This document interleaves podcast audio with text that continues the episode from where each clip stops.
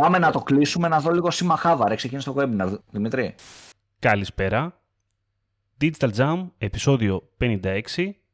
Είμαι ο Δημήτρης Ζαχαράκης, μαζί μου είναι ο Δημήτρης Καλατζής. Καλησπέρα. Θα μιλήσουμε CTR, μύθος και αλήθειες. Είναι ένα από τα κλασικά επεισόδια Jam που ο τίτλος είναι πιο ωραίο από το περιεχόμενο. Ισχύει. Ε, μπορεί. Συνομοσιολογία σήμερα θα βγάλουμε εδώ πέρα. Είναι και ωραία περίοδος για τέτοια θέματα. Πουλάνε. Ε. ε όλη η αλήθεια για το CTR σε αυτό το επεισόδιο. Ε, Διαβάστε λοιπόν, το πριν το κατεβάσουν. Διαδώστε. Θαυμαστικό ένα. Λοιπόν, ε, γιατί θα μιλήσουμε για το CTR σήμερα; Γιατί είναι ένα ωραίο metric. Ήταν και είναι ακόμα, εντάξει, είναι σημαντικό, αλλά απλά η αλήθεια είναι ότι αυτό που θέλουμε γενικότερα να συζητήσουμε είναι για το πόσο σημαντικό είναι εν τέλει το CTR. Τι σημαίνει CTR αρχικά, Δημήτρη; Ε, CTR μεταφράζεται σε click-through rate. Στην πράξη είναι το ποσοστό των ανθρώπων που κλικάραν τη διαφήμιση από αυτούς που την είδαν. Δηλαδή, εάν είδαν διαφήμισή μας 100 άνθρωποι και, και κάναν κλικ σε αυτή οι 10, έχουμε 10% CTR. Εντάξει, προσέξτε γιατί ο Δημήτρης είπε άνθρωποι κλικάραν, άρα εξαιρούνται από αυτό το metric όποιοι δεν είναι άνθρωποι. Ισχύει αυτό. Είναι πολύ σημαντικό αυτό να το κρατήσετε, αυτή η πληροφορία. Το CTR γενικότερα, ειδικά ε, πιο παλιά θα έλεγα, ήταν πολύ σημαντικό. Γιατί προφανώς είναι το, βασικά, γενικότερα είναι το πρώτο metric που βλέπεις όταν δεν έχεις conversion, όταν έχεις μόλις ξεκινήσει, για να καταλάβεις την απόδοση λίγο της διαφήμισής σου. Είτε μιλάμε για Google Ads, είτε μιλάμε και για Facebook Ads. Θα σου πω, αλλά όχι μόνο στο τέλος της ημέρας. Έτσι. Για να καταλάβουμε λοιπόν ότι πόσο αρχικά, τι καταλαβαίνουμε από το CTR, πόσο πείθει αρχικά η διαφήμισή σου, άρα σε αυτό το κόσμο που την είδε πώς το κλικάρανε, ναι. νούμερο ένα. Για την περίπτωση τώρα που μιλάμε και για Google Ads, ισχύει και το επηρεάζεται λιγάκι αυτό και σε σχέση με το position στην περίπτωσή μας, γιατί αν είσαι πιο ψηλά έχεις μεγαλύτερο CTR, αν είσαι πιο χαμηλά έχεις χαμηλότερο CTR, για λόγους επειδή είναι τη σελίδα πρακτικά. Οπότε έχεις το μήνυμα, έχεις το που βρίσκεται λοιπόν, έχεις το... Βασικά το πιο σημαντικό μάλλον θα είναι το, η διαφήμιση. Είναι το κλικάρουνε σε μένα, στη διαφήμιση που έχω κάνει, στην εικόνα, στο banner. Τους έπεισα δηλαδή. Αυτό είναι σημαντικό τώρα για πολλούς λόγους άμα το δούμε στο κάτω-κάτω. Άμα το πάμε στο, στο πρώτο στάδιο που βρισκόμαστε, πρακτικά και καταλαβαίνεις ότι η διαφήμισή σου τραβάει το κόσμο. Ε, άλλο μπορούμε να πούμε ότι η διαφήμισή μου για να κλικάρει ο κόσμος, για να έχω ψηλό CTR, άρα ίσως έχω στοχεύσει σε κατάλληλο κοινό. Άμα έχω χαμηλό CTR, μπορώ να θεωρήσω ότι δεν έχω στοχεύσει τόσο κατάλληλο κοινό. Ε, μπορεί γενικότερα να έχεις, έχεις σχέση πάρα πολύ με τη στοχεύσή μου, ασχέτως τώρα ό,τι θεωρούμε κοινό, μην το θεωρούμε ότι είναι audience αυτό που εννοώ. Έτσι, αν έχω λοιπόν πιάσει το, πώς να το πω, να έχω κάνει κατάλληλο targeting, τέλος πάντων, για να έχω ψηλό, άρα είμαι πιο relevance με αυτό που αναζήτησε ο χρήστης. Το relevance είναι ένας μεγάλος παράγοντας ε, σε σχέση τώρα και με το interest του χρήστη. OK, okay, ο χρήστης ψάχνει προσφορές, ψάχνει παπούτσια. Έχει σχέση αυτό το πράγμα που του πλασάρω το στυλ της διαφήμισης με αυτό που θέλει. Με το ηλικιακό κοινό ίσως. Μπορούμε να το πάμε πολύ ακραία γενικότερα όλη αυτή την ιστορία. Γενικά ναι, είναι πολλοί παράγοντες για το CTR και για να βελτιωθεί. Εγώ γενικά θεωρώ ότι το CTR είναι ένα metric που σιγά σιγά χάνει την αξία του. Δεν λέω ρε παιδί μου ότι δεν το κοιτάμε, εννοείται ότι το κοιτάμε και μας ενδιαφέρει, προφανώς, αλλά άμα μιλάμε π.χ. για e-commerce ε, και με όλες αυτές τις αυτοματοποιήσεις που έχει ας πούμε η Google, αν μιλήσουμε για Google Ads, αλλά ακόμα και το Facebook, τον αλγόριθμο του Facebook. Το CTR σιγά σιγά παίζει λίγο δευτερεύον ρόλο σε σχέση με τα αληθινά metrics. Και ας πούμε μπορώ να σας δώσω ένα παράδειγμα διαφήμισης ε, που μιλάμε για high fashion brand τύπου Balenciaga, τύπου Βαλεντίνο, ξέρω εγώ, πιο ακριβά brands τέλος πάντων, του high fashion. Μπορεί να μιλάμε για ένα παπούτσι στα 800, στα 900 ευρώ και στα 2.000 και πάνω. Οπότε μιλάμε για ακριβά brands. Που μια διαφήμιση που έγραφε, ας πούμε, παπούτσια Balenciaga, βρείτε τα εδώ άμεσα αποστολέ, είχε CTR 20%. μια διαφήμιση που έλεγε παπούσια Μπαλενσιάγκα ε, από τόσο ας πούμε, τα triple S από 800 ευρώ άμεση παράδοση στην Ελλάδα είχε πολύ χαμηλότερο CTR, τύπου μισό CTR, αλλά σε conversion rate ήταν πολύ Γιατί ο χρήστης που πάταγε ε, την διαφήμιση για τα Balenciaga παπούτσια γνώριζε εξ αρχής ότι μιλάμε για ένα ποσό 800 ευρώ plus. Άρα ήταν διατεθειμένος να το δώσει. Οπότε παρόλο που το CTR έλεγε, ξέρεις τι, ε, είναι πολύ καλύτερη η διαφήμιση που δεν γράφει τιμή. Η διαφήμιση που έγραφε τιμή είχε πολύ καλύτερο conversion rate. Οπότε, ναι μεν, ε, πολύ σημαντικό το CTR σαν metric, αλλά όταν μιλάμε για e-commerce ειδικά, αλλά ακόμα και για lead generation, υπάρχουν και άλλα metrics που είναι σημαντικότερα και πρέπει να κοιτάμε. Είναι, είναι αυτό που είπες. Στη περίοδο, εγώ θα σου έλεγα κυρίως του learning, ειδικά για, όταν μιλάμε για conversion, ε, είναι πολύ φυσιολογικό το να έχουμε χαμηλό CTR όταν έχουμε καλό conversion rate. Αυτό που δεν είναι φυσιολογικό είναι να, το έχουμε πάντα έτσι. Έτσι είναι, είναι περίεργο. Δηλαδή η λογική είναι ότι ο αλγόριθμος ε, όσο προχωράει, όσο ανακαλύπτει το κοινό, το κατάλληλο λοιπόν, που θα το, θα το δει τη διαφήμιση και θα κλικάρει και θα μπει και θα αγοράσει, θα κάνει conversion, θα προσπαθήσει περισσότερο λοιπόν να ανεβάσει. Για να ανεβάσει το conversion rate, θα ανεβάσει και το CTR. Αναγκαστικά. Αλλά αυτή είναι η σωστή σειρά. Δηλαδή, πρώτα με βάση το conversion rate να ανεβάσει το CTR. Όχι με βάση το CTR να ανεβάσει το conversion rate. Δεν πάει να πει ότι θα, για να ανεβάσει το, το conversion rate θα ανεβάσει το CTR. Όχι, αυτό είπα. Δηλαδή... Εννοώ ότι άμα ανεβάσει το conversion rate. Όχι. Ναι. Θα ανεβάσει και το CTR. Μεταγενέστερα εννοώ. Εννοώ μετά από ένα χρονικό διάστημα που θα έχει κάνει learning. Άρα ναι. θεωρητικά ο αλγόριθμος θα έχει ανακαλύψει λίγο καλύτερα σε ποιους θα το προβάλλει. Οπότε θα το βλέπουν περισσότερο σωστοί άνθρωποι τέλος πάντων. Δεν είναι λίγο, ok, ε, πολύ... Αυτό δεν είναι day one προφανώς, δεν είναι ούτε day... Long term ας πούμε. Είναι, για, μιλάμε για ένα long term σενάριο που έχει βελτιστοποιηθεί η καμπάνια που τρέχουμε. Έτσι. Θέλω να πω ότι εκεί είναι ο στόχος, ρε παιδί μου, πρακτικά σίγουρα μπορεί να συνεπάρχει πολύ ψηλό conversion rate με πολύ χαμηλό CTR. Μπορεί να συνεπάρχουν και τα δύο μαζί, εντάξει, πάλι, έτσι, όπως φαίνεται λογικό. Μπορεί να συνεπάρχει και να έχεις πολύ ψηλό CTR όμως και χαμηλό conversion rate. Εκεί μπορεί να σκεφτούμε άλλα πράγματα από μια άποψη. Έτσι. Γιατί να έχουμε χαμηλό conversion rate ενώ όλοι μπαίνουν. Ή βάζω λάθος κόσμο, άρα τα μηνύματα που δίνω στον κόσμο και ο κόσμος που τραβάω είναι λάθος ή έχω κάποιο πρόβλημα ακριβώς από κάτω. Δηλαδή όταν μπαίνουν είναι σωστή η εμπειρία ε, το, το funnel μου τέλος πάντων για να κάνει όλο στην αγορά; Ε, του δίνω ό,τι του έχω πει πιο πριν. Εκεί μπλέκει λίγο το πράγμα. Εκεί είναι δυστυχώς το δύσκολο σημείο θα έλεγα ότι είναι αυτό. Όταν έχεις, πολύ, έχεις ψηλό CTR και δεν έχεις conversion rate. Εκεί είναι δύσκολα τα πράγματα. Η αλήθεια είναι. Τι Συμφωνώ σε αυτό, ναι, και όταν μιλάμε...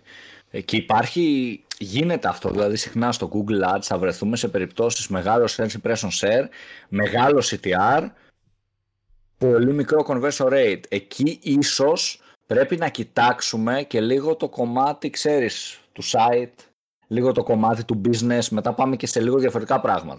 Ας πούμε, γιατί αν έχω 95% impression share, έχω 20-25% CTR και δεν έχω ούτε μία παραγγελία, ε, ίσως κάτι πάει λάθος εκτός marketing, ας πούμε, PPC marketing, mm. εκτός performance, δηλαδή πάμε μετά σε άλλες συζητήσεις. Ναι, είναι δύσκολο το σημείο αυτό γενικότερα. Να σου πω, αυτό είναι ένα σημείο, μια κατάσταση, η οποία ξέρω ότι πάνω κάτω πιστεύω ότι, ειδικά στα Google Ads, ας πω, κυρίως, επειδή εκεί πέρα πιο πολύ το κοιτάς στο CTR κιόλας, όλοι πάνω κάτω έχουμε βρεθεί σε μια τέτοια φάση που έχουμε τρέξει κάτι το οποίο βλέπουμε ότι ναι, τραβάει το κόσμο, έχει πάρα πολύ CTR, φέρνει πάρα πολύ traffic, αλλά δεν. Εκεί μετά κάπου κολλάει το πράγμα. Εκεί είναι δύσκολο, γιατί πρέπει να εξετάσεις και τα δύο ενδεχόμενα αναγκαστικά. Okay, πρώτα πρέπει να κοιτάξεις τον εαυτό σου προφανώς. Δηλαδή, εγώ κάνω καλά τη δουλειά μου, δηλαδή σωστό μήνυμα, σωστό κοινό κτλ. Αλλά πρέπει να δεις και το από κάτω, αναγκαστικά. Εκεί έρχεται και μας δίνει τη λύση αυτό που είπα πριν ότι να προετοιμάσουμε ψυχολογικά τον χρήστη στο τι θα δει. Είναι πολύ σημαντικό αυτό το κομμάτι. Αυτό μπορεί να γίνει, οπότε στα tips ας πούμε που εγώ προσωπικά προτείνω είναι το ότι κοιτάμε το CTR αλλά κοιτάμε και άλλα metrics και κοιτάμε τι άλλα metrics ε, έχει η κάθε διαφήμιση όπως conversions, conversion rate κτλ. Και πάμε σαν στόχο να προετοιμάσουμε τον χρήστη στο τι θα ακολουθήσει. Π.χ. εάν έχουμε μία διαφήμιση fancy έτσι νεανική τύπου, δεν ξέρω αν ξέρετε το brand Happy Socks με τις κάλτσες, έτσι, τις fancy κάλτσες, που χρησιμοποιεί πάρα πολλά χρώματα. Εάν έχουμε μια διαφήμιση έτσι με πολύ έντονα χρώματα, με βιντεάκια που παίζουν γρήγορα κτλ. Και το site μας είναι απλά ένα κλασικό open card, δεν θα δουλέψει. Θα έχουμε καλό STR, αλλά το conversion rate θα είναι πολύ άσχημο. Το λέω για να πάμε και λίγο σε Facebook ads, γιατί μείναμε πολύ σε Google. Πήγες και Αντίστοιχα... πολύ, πήγες, πήγες πάτησες πολύ UX τώρα εσύ. Ε, δεν είναι μόνο, μόνο UX, είναι, δεν λέω να αλλάξει το site, λέω να μην κάνεις αυτό το fancy γραφικό.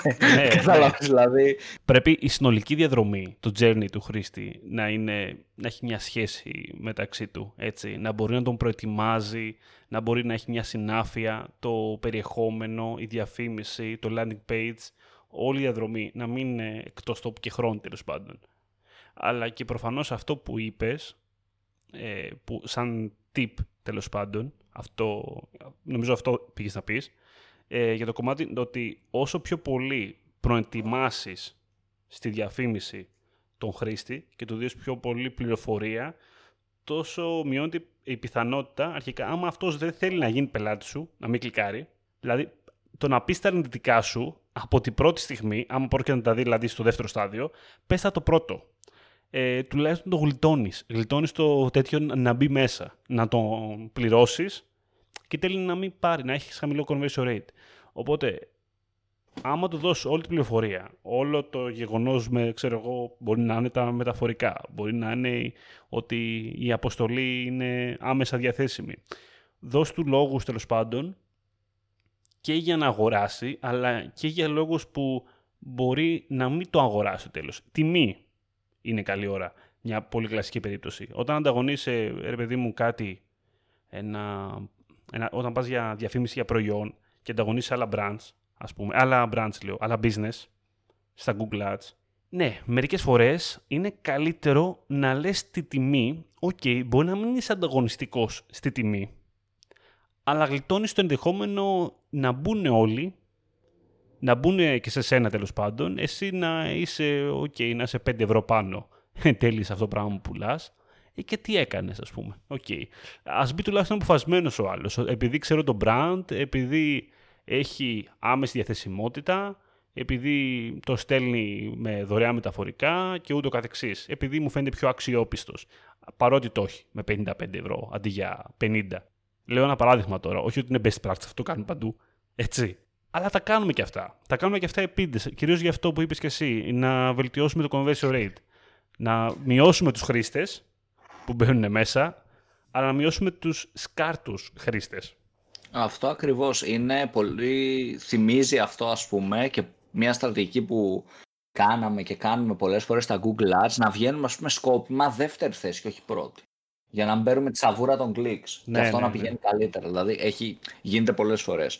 Οπότε, ναι μεν, ε, θα, θα το πω πολλές φορές αυτό, δεν ξέρω, γιατί δεν, πιστεύω λίγο ότι έχουμε μείνει πολύ στο CTR και χάνουμε άλλα metrics. Ναι μεν το CTR μετράει, αλλά ε, το πιο σημαντικό και το νούμερο είναι, δηλαδή αυτό που έλεγα και πριν, για να το ολοκληρώσω, είναι το να προετοιμάσουμε ψυχολογικά τον χρήστη για το τι είμαστε, για να μην πούμε κάτι ψεύτικο. Είναι πολύ εύκολο, ας πούμε, να βάλουμε ε, στο πάνω στο, σε ένα headline Balenciaga παπούτσια από 50 ευρώ.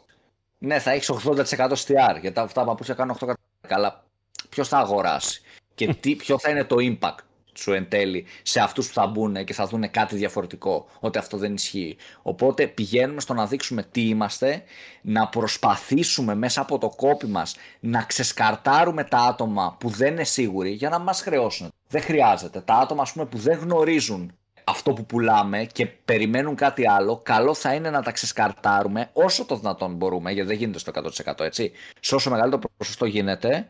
Και ναι, αυτό να τα ξεσκαρτάρουμε. Με headlines, με περιγραφές, στην εικόνα με μεγάλα γράμματα, σε όσο μεγαλύτερο ποσοστό μπορούμε. Ξέρεις ποιο άλλο πρόβλημα υπάρχει ας πούμε, με το CTR, ειδικά θα σου έλεγα τώρα στα Google Ads, που το κάνει να μην είναι και τόσο πολύ αξιόπιστο. Ο συνδυασμός του με smart bidding. Γιατί αρχικά το να βλέπεις ότι έχεις 15-20% CTR δεν μπορεί να το αξιολογήσει 100% γιατί ξέρεις ότι έχεις βάλει smart bidding για target CPA οπότε εσκεμμένα η Google ούτως ή άλλως κάποιες φορές το έχει δείξει ψηλότερα, κάποιες φορές το έχει δείξει χαμηλότερα, κάποιες φορές καθόλου. Δεν μπορείς λοιπόν να κρίνεις ακριβώς στο 100% το τι συμβαίνει. Το γιατί έχεις αυτό το CTR. Το έχω, έχω ψηλό CTR γιατί, επειδή είμαι ψηλά ή επειδή είμαι χαμηλά και τσίμπα ο κόσμο. Δεν, δεν το ξέρεις πραγματικά, γιατί δεν βλέπεις το position επίσης. Το οποίο είναι άλλο, άλλη περίπτωση. Επειδή καταργήθηκε το position, δεν μπορείς πλέον να κρίνεις το CTR ε, με βάση το position. Να, μπορείς να φανταστείς ότι λογικά είχα ψηλό conversion rate, ε, οκ, οπότε για να κατάφερα τώρα να έχω τόσο ψηλό CTR, μάλλον εμφάνισε ψηλά σε κάποιον κατάλληλο χρήστη και οκ, έκανε conversion. Κάνουμε λίγο υποθέσεις. Γενικά ναι, αλλάζει λίγο το smart bidding και όχι μόνο στα Google, ακόμα και στο Facebook. Δηλαδή, και στο Facebook βασικά. να σου δώσω ένα παράδειγμα. Τρέχει την ίδια διαφήμιση, ρε παιδί μου, στο ίδιο ακριβώς κοινό, την ίδια ακριβώς διαφήμιση, 100% ίδια στόχευση. Ε, στη μία έχει στόχο traffic, στην άλλη έχει στόχο conversion, αγορά. Ε, αυτή με traffic πάντα θα έχει περισσότερα clicks, κατάλαβες. Ε, αλλά δεν σημαίνει κάτι ότι θα έχει περισσότερα clicks, ούτε είναι καλύτερη η διαφήμιση, προφανώς, ε, ούτε είναι διαφορετικό τα ενδιαφέροντα, διαφορετικά τα ενδιαφέροντα του κοινού. Απλά είναι διαφορετικός ο αλγόριθμος. Στη μία περίπτωση το δείχνει για να έχεις maximize clicks, ώστε να τον περισσότερα clicks γίνεται. Στην άλλη περίπτωση το δείχνει σε χρήστες που είναι πιο πιθανό να αγοράσουν. Οπότε είναι ακόμα ένα παράδειγμα που το CTR μπορεί λίγο να μας μπερδέψει και στο Facebook και στο Google. Έχει να κάνει δηλαδή πλέον άμεσα και με το τι bidding strategy χρησιμοποιούμε, τι objective χρησιμοποιούμε. Οπότε δηλαδή μπορεί λίγο να, να μας μπερδέψει. Βέβαια μπορούμε να κάνουμε αντίστοιχα A-B testings εννοείται ε, σε διαφημίσεις ε, με το, σε καμπάνια με το ίδιο objective, σε ads με το ίδιο objective και με το ίδιο bidding strategy αντίστοιχα στο Google Ads. Αυτό θα είναι δηλαδή πιο accurate προφανώς. Α, μπράβο. Εδώ να σου πω είναι και η μεγάλη, ας πούμε, η μεγάλη χρησιμότητά του. Το να κρίνεις με A-B test ή όχι μόνο A-B test και ABCD test, ε, να κρίνεις διαφημίσεις, ads όμως. Να καταλάβεις λοιπόν ποιο μήνυμα είναι το καλύτερο, ποιο γραφιστικό είναι το πιο effective. Ε, εκεί πέρα, ναι, είναι, είναι πολύ σημαντικό το CTR για να κρίνεις αυτό το σημείο. Αλλά οπουδήποτε πιο πίσω πάμε, ε, πλέον, λόγω bidding, smart bidding και αλγορίθμων κτλ., είναι πολύ δύσκολο να το κρίνουμε. Πώς μπορώ να σου πω κάτι, και γιατί να κρίνω τώρα, πώς μπορώ να κρίνω εγώ στα Google Ads όταν τρέχω target CPA να κλείνω το CTR. Γιατί δεν το κρίνω βασικά, που στη τελική δεν με νοιάζει, γιατί του έχω πει εξ αρχής ότι δεν με νοιάζει. Του έχω πει αρχικά ότι θέλω ε, target CPA. Του έχω πει target CPA 5 ευρώ. Δεν του έχω πει να μου φέρεις clicks. Δεν του έχω πει να μου φέρεις CTR. Οπότε, γιατί με ενδιαφέρει αυτό το metric. Με ενδιαφέρει στις διαφημίσεις. Μόνο εκεί. Να καταλάβω ότι αυτό το ad δουλεύει καλύτερα από το άλλο. Αλλά μέχρι εκεί. Εκεί πέρα λίγο να το, να το χρησιμοποιήσω με παράγοντα ίσως τα audience. Με παράγοντα ίσως τα δημογραφικά. Να καταλάβω ότι πόσο ε, accurate είναι το μήνυμά μου ίσως η διαφήμιση αυτή με τα 18-24 σε σύγκριση με τα 45-54. Για μια περίεργη περίπτωση τώρα λέω. Αλλά γενικότερα στα, στα smart bidding, ναι, έχω, έχω δυσκολία και παράλληλα υπάρχει και μια αχρηστία θα έλεγα στο να το χρησιμοποιήσω. Και που ιστορικά να σου πω, εγώ έχω δει σε λογαριασμούς που έχω smart bidding ότι όταν έχουν φτάσει σε μια περίοδο learning πολύ καλή, σαν καμπάνια τουλάχιστον, το CTR ναι, είναι υψηλό. Αλλά είναι υψηλό γιατί, γιατί το δείχνει σε λιγότερο κόσμο. Είναι λογικό δηλαδή. Αλλά αν ήταν, αν ήταν το traffic και το CTR ο στόχος μου, βασικά όχι το, αν ήταν το traffic ο στόχος μου, θα έλεγα πάει. Πάει άπατη η καμπάνια. Αλλά εφόσον δεν είναι αυτό και είναι το conversion rate και το target CPA να είναι όσο έχω πει, να είναι 3-5 ευρώ, είμαι OK. δεν με πειράζει. Ισχύει. Τι άλλο μπορούμε να πούμε για το CTR. Νομίζω το απομυθοποιήσαμε. Τι άλλο μπορούμε να πούμε; Μπορούμε να πούμε. Μ, ο- βέβαια, όλο εμείς τώρα μην το, μην το δέσετε. Έχ- Το έχουμε δέσει κυρίως με το PPC. Δεν, μην το μπλέξουμε καθόλου με το τι συμβαίνει στο κομμάτι, ας πούμε, AdSense ή διαφημίσεις για να βγάλεις λεφτά, τέλος πάντων. Μην το γυρίσουμε την ανάποδη, αυτό το πράγμα τώρα που κάνουμε. Που ακόμα και εκεί πλέον υπάρχουν αυτοματισμοί, υπάρχουν, υπάρχουν άλλοι παράγοντες για να το κρίνουν. Αν και κυρίως αλήθεια είναι ότι είναι πάλι, πάλι με click είναι εκεί πέρα, οπότε, οπότε είναι, εκεί πέρα ναι, εκεί πέρα έχει CTR. Θα μιλήσουμε περισσότερο για CTR εκεί ή για view στο τέλος της ημέρας. Αλλά γύρω από το PC νομίζω ότι πάνω κάτω ισχύει αυτό που είπαμε. Άλλο, ας πούμε, που έχει λίγο απομυθοποιηθεί είναι το, το πόσο σημαντικό θα έλεγα είναι το CTR για το quality score. Είναι, αλλά δεν είναι και το πιο σημαντικό από τα υπόλοιπα. Δηλαδή δεν είναι, Ισχύει. δεν είναι το CTR πιο σημαντικό από το relevance, από το landing page experience, το mobile και Ξέρεις τι γενικότερα το γίνεται. relevance. Ξέρεις τι γίνεται, ότι έχω παρατηρήσει ότι η ίδια η Google στο metric το expected CTR που έχει ρε παιδί μου για να σου δώσει ξέρεις, το, το relevance score το γενικό που είναι ένας από τους factors Μμ. ε, είναι λίγο πιο επίοικης ας πούμε όταν τρέχεις πιο ε, smart bidding. Δηλαδή οκ αν έχεις 1% CTR προφανώς το relevance θα είναι ένα στα 10 έτσι γιατί κάτι δεν τραβάει αλλά σε normal πλαίσια ας πούμε ρε παιδί μου και σε ένα 8% CTR θα είναι ok. Ενώ σε άλλες περιπτώσεις αν παρατηρήσεις ρε παιδί μου μπορεί να μην είναι ok και το 6,5-7% ενώ σε μια αυτοματοποιημένη σε ένα smart bidding π.χ. target CPA μπορεί να θα το θεωρήσει ρε παιδί μου μέσο ας πούμε average. Ενώ σε ένα manual δεν ξέρω αν το έχεις παρατηρήσει εσύ το βλέπω Ναι, ναι, ναι. Το έχω δει πολλές φορές ότι έχει μια μεγαλύτερη επίοικια ας πούμε, ο αλγόριθμος όταν χρησιμοποιούμε κάποια smart biddings. Οπότε καταλαβαίνει λίγο, έχει μπει και η Google σε αυτή τη λογική. Προφανώς είναι πολύ σημαντικό ο χρήστη να βρίσκει αυτό που θέλει και να πατάει τις διαφημίσεις, αλλά πηγαίνει και σε άλλες λογικές. Εντάξει, τώρα μιλάμε ότι έχουμε μια διαφήμιση με 1%. Ε, Οκ, εκεί αλλάζει το, το όλο concept, έτσι, προφανώς. Μμ. Ε, Εγώ γενικά έχω παρατηρήσει ότι εντάξει, σίγουρα το relevance και το, πες το, και το landing page experience τραβάνε, νιώθω τουλάχιστον, ότι τραβάνε το quality score πιο εύκολα προς τα πάνω από το CTR. Γιατί έτσι κι αλλιώς το CTR είναι σχετικά κάτι, κάτι εύκολο, κάτι απλό να το πετύχεις. Νιώθω, οκ, τώρα μου πεις ποιος είσαι και το νιώθεις και τι, γιατί να το νιώθεις, ότι έχει μεγαλύτερη βαρύτητα. Η λογική λέει ότι πρέπει να έχει μεγαλύτερη βαρύτητα, να σου πω την αλήθεια. Ρε παιδί μου, ξέρεις τι γίνεται. Όταν μιλάμε για Google Ads και εάν μιλάμε για κάποιον που είναι marketer και ξέρει τα βασικά του segmentation, ε, είναι δύσκολο να πας σε πολύ χαμηλά CTR. Δηλαδή πρέπει να έχεις κάνει κάτι πολύ λάθος στο ad σου. Έτσι. Δηλαδή πρέπει ο άλλος να γράφει μπλε παπούτσια Adidas και εγώ να λέω για δεν ξέρω, Overs. γυναικές φούστες. Ναι. Ναι. κάτι άλλο. Πρέπει να έχω κάνει λάθος στο ad μου ας πούμε για να πάω σε τόσο χαμηλά επίπεδα CTR, θεωρώ Ναι, ή ισχύει. να, να παίζω πολύ broad και να πιάνει και άλλα terms και να μην βάζω negatives, δηλαδή sooner or later άμα γνωρίζουμε δύο-τρία fundamental πράγματα στα Google Ads, βάζουμε τα negatives, κάνουμε το optimization ρε παιδί μου, το, τη ρουτίνα του optimization, δεν νομίζω να έχουμε θέμα στο CTR τόσο μεγάλο έτσι ώστε να μας επηρεάσει ξέρεις, προς τα κάτω το relevance. Οπότε αναγκαστικά τα άλλα metric που είπες, το ad relevance και ειδικά το landing page παίρνουν μεγαλύτερο ρόλο, αναγκαστικά. Αναγκαστικά. Γιατί το, το CTR, καλός ή κακός, ε, θα το βρούμε, ρε παιδί μου. Θα το βρούμε. Ωραίο ήταν αυτό. Τώρα για να κάνουμε έτσι ένα sum up και να μην παρεξηγηθούμε από τους μαχητές του CTR και βγουν Οι ninjas. Ναι, οι ninjas ξέρω και μας πετάνε αστεράκια με φωτιά. Ε, το CTR προφανώς είναι ένα πολύ σημαντικό metric.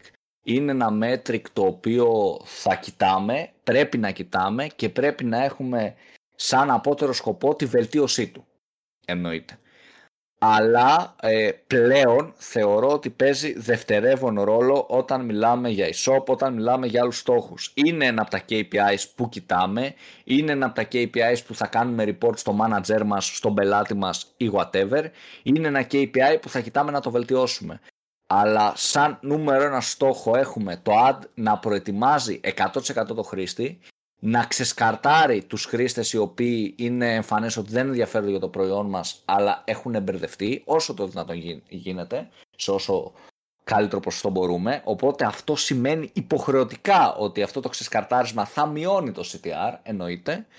Ε, και να πηγαίνουμε λίγο στη λογική ότι υπάρχουν πιο σημαντικά metrics όπως το conversion rate όπως στο τέλος της ημέρας τι αγορές μας έφερε και γιατί και όλο αυτό το κομμάτι, π.χ. μπορεί να, να κάνουμε και optimization στα ads ανάλογα με το μέσο καλάθι που μας φέρνει κάθε διαφήμιση. Mm. Άμα μια διαφήμιση μας φέρνει ένα μέσο καλάθι 20 ευρώ και άλλη μέσο καλάθι 50 και η μία έχει ροάς 2 και η άλλη έχει ροάς 4, ε, θα κοιτάξουμε αυτή που έχει ροάς 4, αυτή που έχει 5, αυτή που έχει ροάς 10. Δεν κοιτάξουμε να κρατήσουμε αυτή που έχει ροάς 2 γιατί απλά έχει καλό STR. Πηγαίνει κάπως έτσι η λογική μας, οπότε αναγκαστικά το CTR στι, τις περισσότερες φορές όταν μιλάμε για e-commerce συγκεκριμένα θα πάει λίγο πιο κάτω. Δεν θα είναι το νούμερο ένα metric που θα κοιτάξουμε. Ωραίο. Λοιπόν, εγώ εκτός ότι συμφωνήσω ότι είπες, δεν θα ξαναπώ τώρα ότι είπες πάλι και εσύ, θα πω μόνο ότι είναι πολύ ωραίο για να κρίνουμε το κοινό, να κρίνουμε το, το personalize της διαφήμισης, να κρίνουμε τις διαφημίσεις μας τα banner, τα γραφιστικά μας, το, τα ads, τα search ads, ό,τι και αν είναι αυτό τέλος πάντων, ε, είναι καλό για την αρχή, γιατί πολλοί μας ακούτε, έχετε κάνει πολλές αρχές, μάλλον, έχετε φτιάξει πολλές φορές ένα καινούργιο account που δεν έχει καθόλου data, που δεν έχει τίποτα απολύτως, δεν έχει conversion, οπότε όταν ξεκινάς, ναι, το καταλαβαίνω, είναι πολύ σημαντικό να καταλάβεις. Είναι το πρώτο πράγμα που βλέπεις, ποσοστό κιόλας και είναι εντυπωσιακό και ψαρώνεις και λες ναι έχω CTR 15%. Είναι, κάτι πρώτο, είναι το πρώτο καλό βασικά που θα σου δώσει η Google με τα κλικ, έτσι. Να πάρεις μια ωραία γεύση, να καταλάβεις λίγο ότι κάτι έκανα καλά. Απλά είναι μέχρι εκεί. Θέλει λίγο, αυτό που είπε και ο Δημήτρης, λίγο προσοχή. Δεν είναι αυτός ο σκοπός, πάντα, να, το CTR μας. Το σκοπός είναι να δούμε τι γίνεται από εκεί και πέρα και τι γίνεται από εκεί και πριν από το CTR για να έχουμε μια καλύτερη απόδοση συνολικά, ειδικότερα μιλάμε για conversion. Εκτός αν μιλάμε για traffic. Ε, Ποιος κάνει traffic όμως; λοιπόν, ειδικά έτσι. Εντάξει, εκεί πάμε ναι, σε λογικές ρε παιδί μου, ξέρεις περισσότερο awareness, περισσότερο να μπουν χρήστε στο site μας για να δούμε πώς δουλεύει το site, να βάλουμε και ένα heatmap, να κάνουμε και το CRO μας. Α, μπορεί να δουλεύει αυτό. Ε, μπορούμε... Δουλεύει μια χαρά. Είναι Αλλά πολύ... είναι άλλη στρατηγική. Μπράβο, είναι ακριβώς. Είναι για, άμα το θεωρήσουμε ότι είναι, βρίσκεται στο funnel της στρατηγικής μας που θέλουμε να γεμίσουμε με κόσμο μία λίστα για το χ λόγο, γιατί θέλουμε να γεμίσουμε μία λίστα για το Black Friday, ξέρω εγώ, ε, είναι ok. Είναι, έχει ένα σκοπό, βγάζει νόημα να είναι αυτός ο στόχος του. Έτσι. Ωραία. Να κλείσουμε να είπα Black Friday Δημήτρη και σκέφτηκα ότι θα έχουμε Black Friday σε κανένα. Όχι, πότε έχουμε Black Friday; Έχουμε Black Friday σε δύο μήνες. Και ξέρεις τι, πιστεύω ότι πρέπει να κάνουμε ένα ωραίο επεισόδιο για ενέργειες Black Friday ξανά. Και πρέπει να το κάνουμε και νωρίς πάλι. Ε, εγώ σου λέω να το κάνουμε σε δύο εβδομαδούλες. Άμα είναι. Δύο εβδομάδε. Τόσο νωρίς λες. Να το κάνουμε να ετοιμαστούν. Ε, πεις, ναι, κοίτα, θα σου πω. Εγώ θεωρώ ρε παιδί μου ότι αν θες να ξεκινήσεις Black Friday με τον πελάτη σου κτλ πρέπει να ξεκινήσεις στη χειρότερη και να έχεις το πλάνο 31 Οκτωβρίου. Κοίτα, μπήκε Οκτώβριος. Έχεις δίκιο. Έχει μπει ναι, Οκτώβριος πρέπει, τώρα. Δηλαδή σου λέω, στη χειρότερη 31, 30 Οκτωβρίου που είναι Παρασκευή, πρέπει να έχεις στείλει brief σε δημιουργικό, σε ναι, landing ναι, ναι. page, τα πάντα, να τα ετοιμάζεις. Πες ότι όλα αυτά θα πάρουν μία εβδομάδα πας 6 του μήνα, ξεκινάς από 9 του μήνα Δευτέρα τις πρώτες σου ενέργειες να μαζέψεις το κοινό, δύο εβδομαδούλες μέχρι 20 του μήνα και πας από 23 του μήνα μέχρι 27 να χτυπήσεις πωλήσεις. Οπότε νομίζω Οπότε... ότι πρέπει να βγεις σε δύο εβδομάδες το επεισόδιο Οπότε για να έχει νόημα να το ακούσει κάποιος και να πάρει ιδέες. Μπράβο. Να πούμε έτσι 11 Οκτωβρίου λοιπόν. Κλείνουμε. Ήταν το Digital Jam Podcast. Να σας πούμε ότι μας ακούτε σε Spotify, Apple Podcast, στο digitaljam.gr και σε όλες τις γνωστές πλατφόρμες για podcast. Μας διαβάζετε εννοείται και στο digitaljam.gr. Μας ακολουθείτε σε Facebook, LinkedIn και Instagram με το γνωστό όνομα. Τα λέμε την επόμενη Κυριακή. Να είστε όλοι καλά. Ήμουν ο Δημήτρης Ζαχαράκης. Ήταν ο Δημήτρης Καλετζής. Καλή συνέχεια. Καλή συνέχεια σε όλους.